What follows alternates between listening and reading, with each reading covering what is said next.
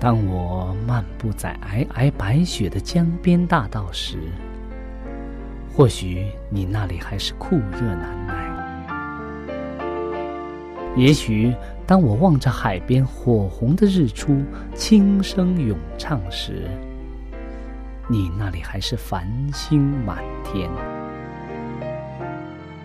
我们远隔万水千山，身处不同的环境，是上帝的爱将我们凝聚在一起。我们用心来交流，用声音来沟通，用人生来实践上帝的爱。上帝是我的依靠，在我最无助的时候，他给了我生活的希望和勇气。主耶稣用生命的光照了我的人生，他是我的爸，也是我的朋友。人非有信就不能得上帝的喜悦。上帝好似我爹地咁樣，好關心我，好愛我。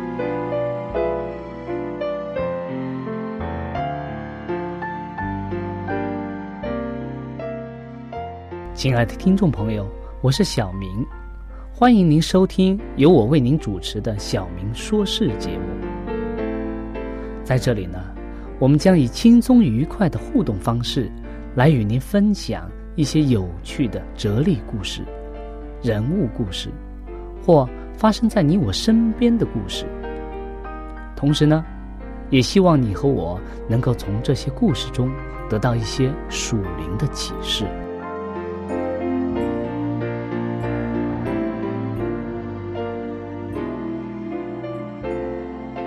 欢迎您收听《小明说事》。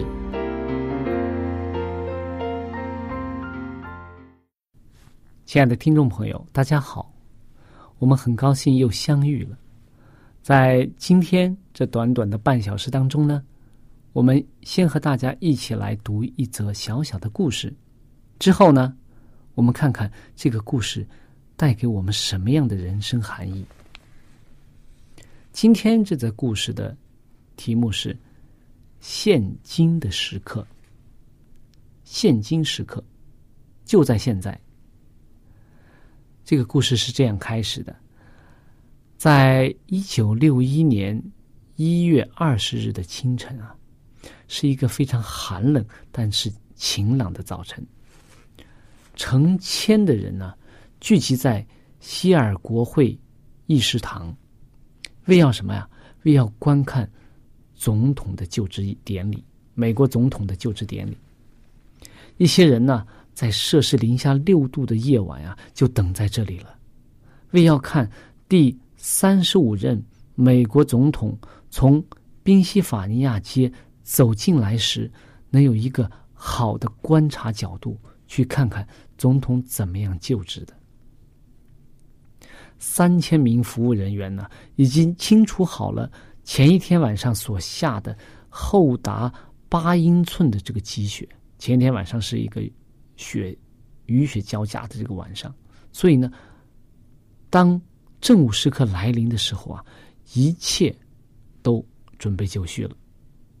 当典礼开始的时候啊，外面的太阳正闪耀着光芒啊，虽然有点寒冷啊，但是秃头的约翰·甘尼迪啊，脱去了大衣，走向了宣誓台。群众的交谈声啊，这个时候突然停止了。这位总统啊，他把左手放在圣经上，右手高高的举起，随着大法官卡尔瓦贝啊，他一起念着说：“我郑重的宣誓，要忠心的执行美国总统的职务。”世界上有好几百万人都听到他说，在漫长的世界历史中，只有几代在最危险的时候被赋予保卫自由的角色。我不会在此责任下退缩，我要面对它。我不相信我们之中会有任何人与其他世代的人交换职位。这个时候啊，大家听到他的宣言之后啊，都拍手鼓舞，深受鼓舞。大家都以能在此刻，在这一个时刻与总统在一起而感到光荣。他们很高兴地接受了牺牲的挑战。年轻的总统在献身词上说：各位美国朋友，不要问国家能为你做些什么事，要问你能为国家做些什么事。各位世界的盟友，不要问美国能为你们做些什么事，反而要为人类的自由团结在一起。对基督复临安息日会，这些话富有更大的挑战性。你们这个时代的人，这个世代的人，可以见证此刻为世界历史的最后一幕，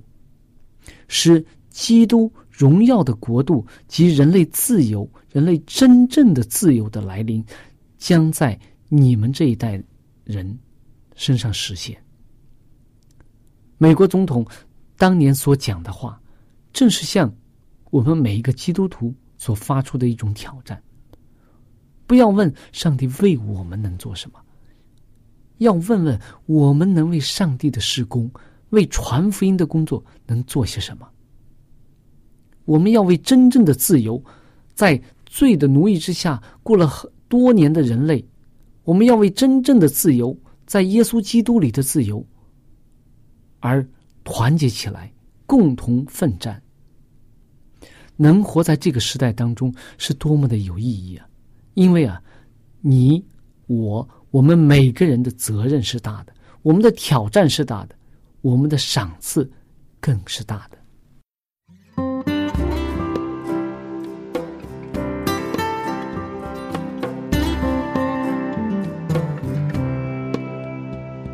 耶稣，我渴慕你，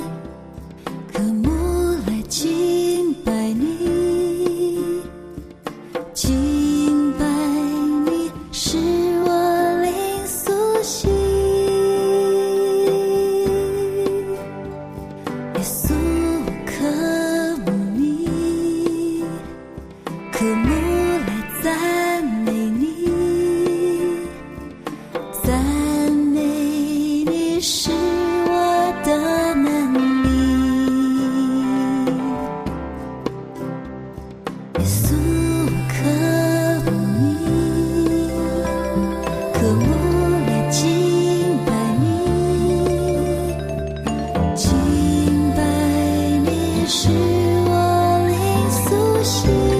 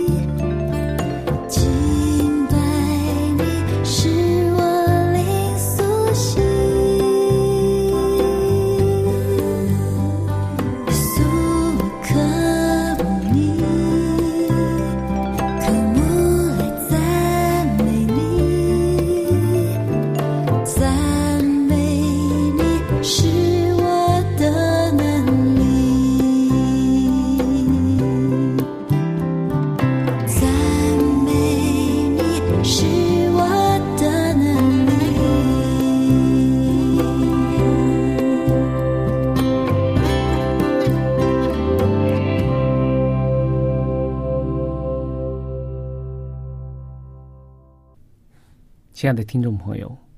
我们刚刚跟大家分享了这则故事。当我们想象到当年的美国总统站在就职台前，将左手放在圣经上，右手高高举起的时候，他高声说道：“说我们要为人类的自由而奋战。”他自己的一生也是为了捍卫这个真理，尽了自己最大的努力。那么他在一个总统的职位上，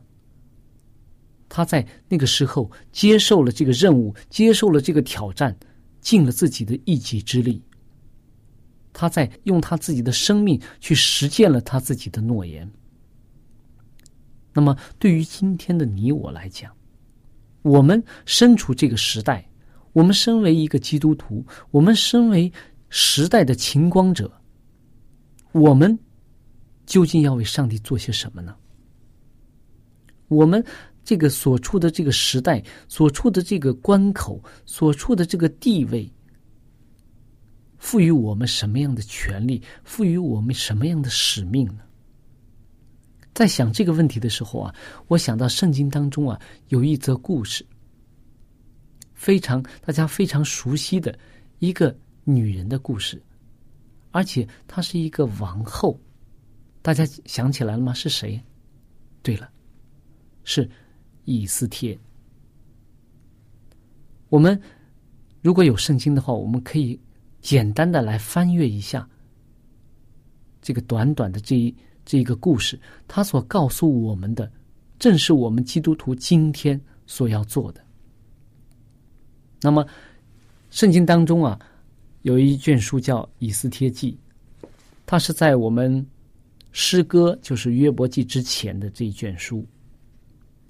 那么以斯帖记啊，刚开始第一章啊就记录说，亚哈随鲁王啊，他大设宴席，他为了显示自己的荣华富贵，显示自己的国度的这个统治啊，他大摆筵席。当时啊，亚哈随鲁王他管的这个地域啊是非常广的，从印度直到古时啊，统管多少啊？127个省。那么他在书山城登基的时候啊，所以他在第3年就开始，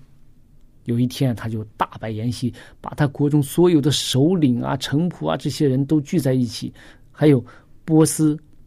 和马代的这些权贵们、各省的贵胄们都聚集在一起，来大摆筵席，来炫耀自己。多少他摆了多少天啊？这个筵席啊，我们很难去想象啊。就是说，他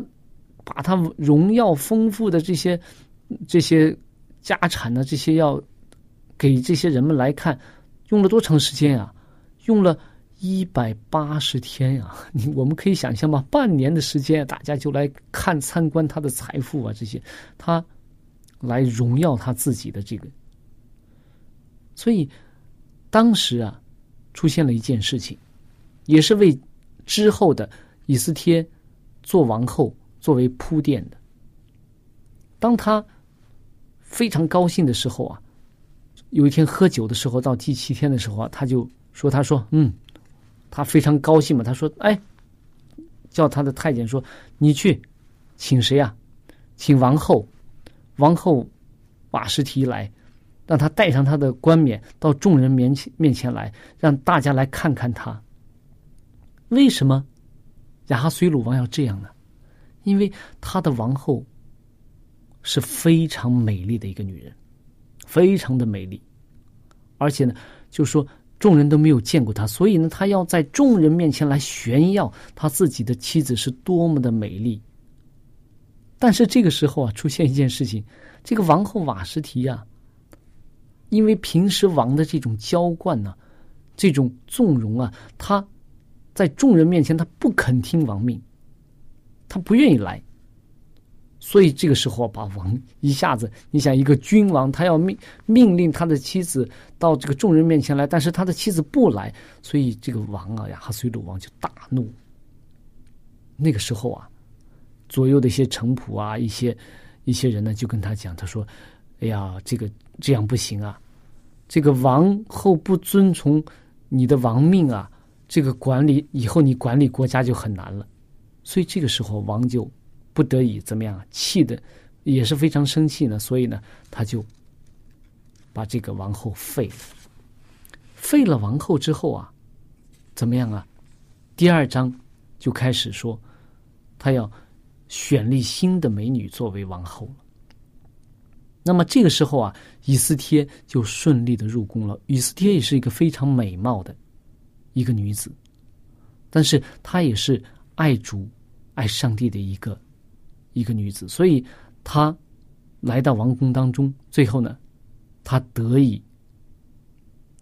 被王立为王后，也是在亚哈随鲁王第7年的10月啊，就是这个以斯帖被引入宫见王的时候啊，王非常的爱她，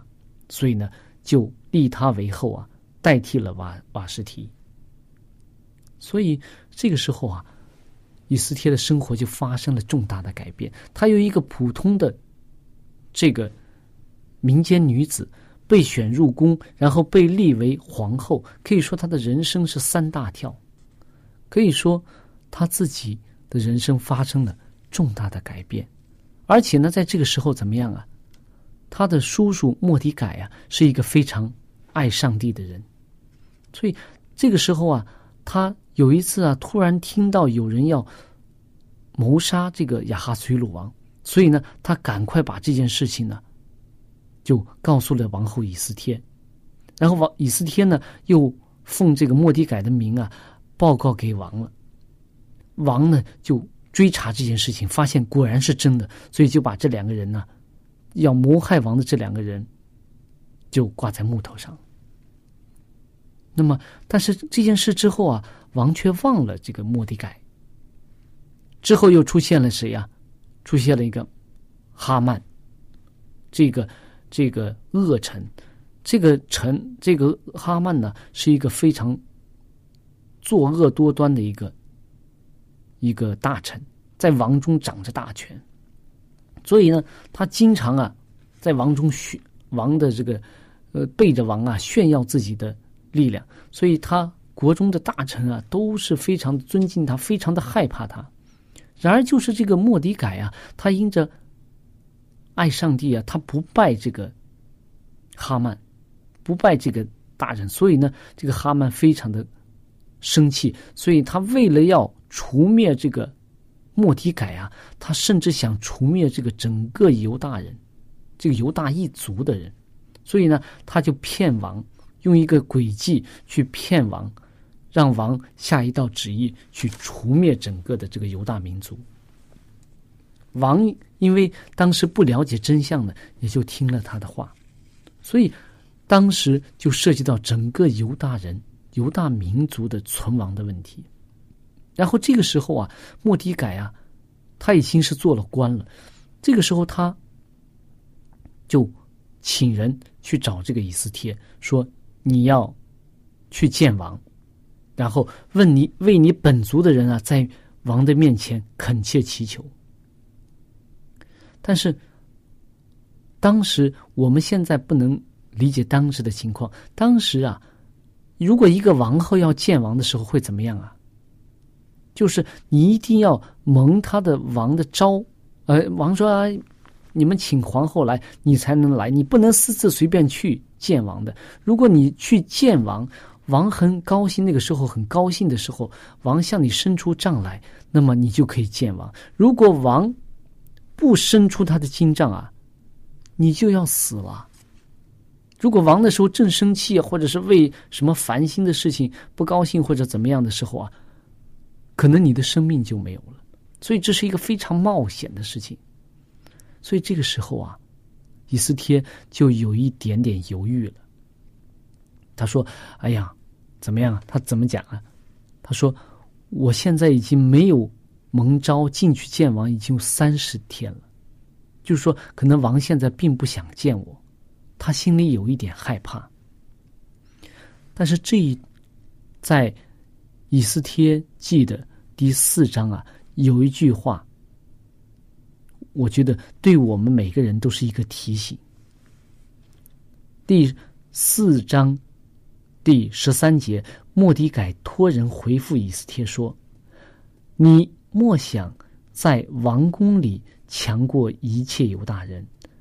得免这祸。此时你若闭口不言，犹大人必从别处得解脱，蒙拯救，你和你的父家必至灭亡。焉知你得了王后的位分，不是为现今的忌讳吗？这句话我觉得对我们每个人都是一个非常大的提醒。焉知你得了王后的位分，不是为今天的忌讳吗？焉知你现在是一个基督徒，不是为了要拯救你身边的人吗？焉知你今天作为一个基督徒，不是要使你的亲朋好友，使你的周围的人，甚至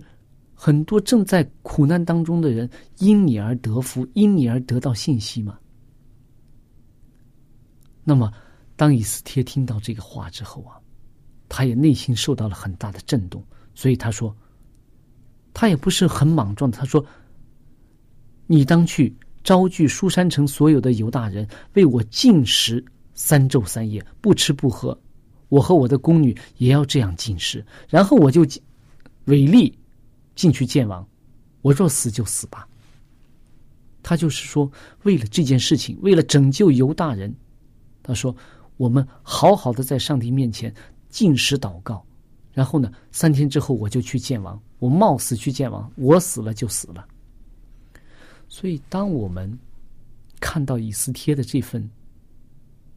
爱主，为了民族的这个存亡，为了拯救犹大民族而所做的牺牲的时候，我们有没有想，我们现在作为一个基督徒，我们有没有牺牲一点自己的金钱、自己的时间、自己的精力去为上帝服务？上帝说，为上帝服务就在此刻，从现在做起，从你得了这个职分，从你做了一个传道人开始，从你做了一个周围人的亮光开始。那么最后我们知道，以斯帖借着上帝所给的智慧拯救了整个犹大民族，而且呢，这个想要用恶毒的这个计谋去谋害犹大人、谋害末底改的这个哈曼呀，最后被王挂在了这个哈曼自己所做的那个十字架上、架子上。所以我们可以看到，圣经当中给我们以斯帖的故事告诉我们什么？作为现今的社会，我们讲很多的人生活在一种没有上帝的、没有希望的状态之中，但是我们可能就和当年的这个王后以斯帖一样，生活在宫中，过着优越的生活，过着无忧无虑的生活。但是我觉得末底改对以斯帖的这段话呀，对我们是一个非常大的提醒啊。他说，你莫想在王宫中强过一切犹大人，得免这祸。你不要想你现在这个所处的这个环境，你很安逸啊，你很优越啊，你也觉得上帝很爱你，你就能够免祸。此时你若闭口不言，犹大人必从别处得解脱，蒙拯救，你和你的父家必灭亡。就是说，当我们不关心周围的人，当我们任凭他们去灭亡，明知道他们不信主，将来耶稣来的时候他们会死亡，但是我们却安逸地躲在家中，安逸地躲在自己的环境当中，而不去传福音，不去为他们的生命负责任的时候，那个时候我们将怎么样啊？就像当年的这个末底改所讲的，如果你是一个基督徒，但你却对传福音没有任何的这个负担的时候，你也从来没有想着自己是一个要传福音的人的时候，那么我们的将来耶稣来的时候，我们的结局又会怎样呢？愿我们每个人都能够从以斯帖的故事当中，能够得到我们人生真正的使命，人生真正的价值。亲爱的听众朋友，我们的节目到这里就结束了。如果你有什么属灵的感受，或者是听了节目之后有什么感动，你可以用电邮的方式和我们直接联系。我的电邮地址是小明，就是拼音的小明 xiaoming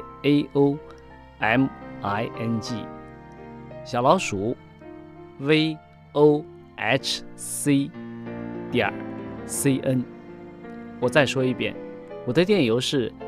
xiaoming@vohc.cn。 那欢迎您写信给我们，我们可以在属灵的历程上可以互相勉励，互相支持扶持，共同奔走天国的道路。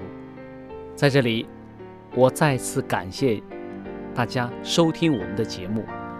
上帝祝福你，再见。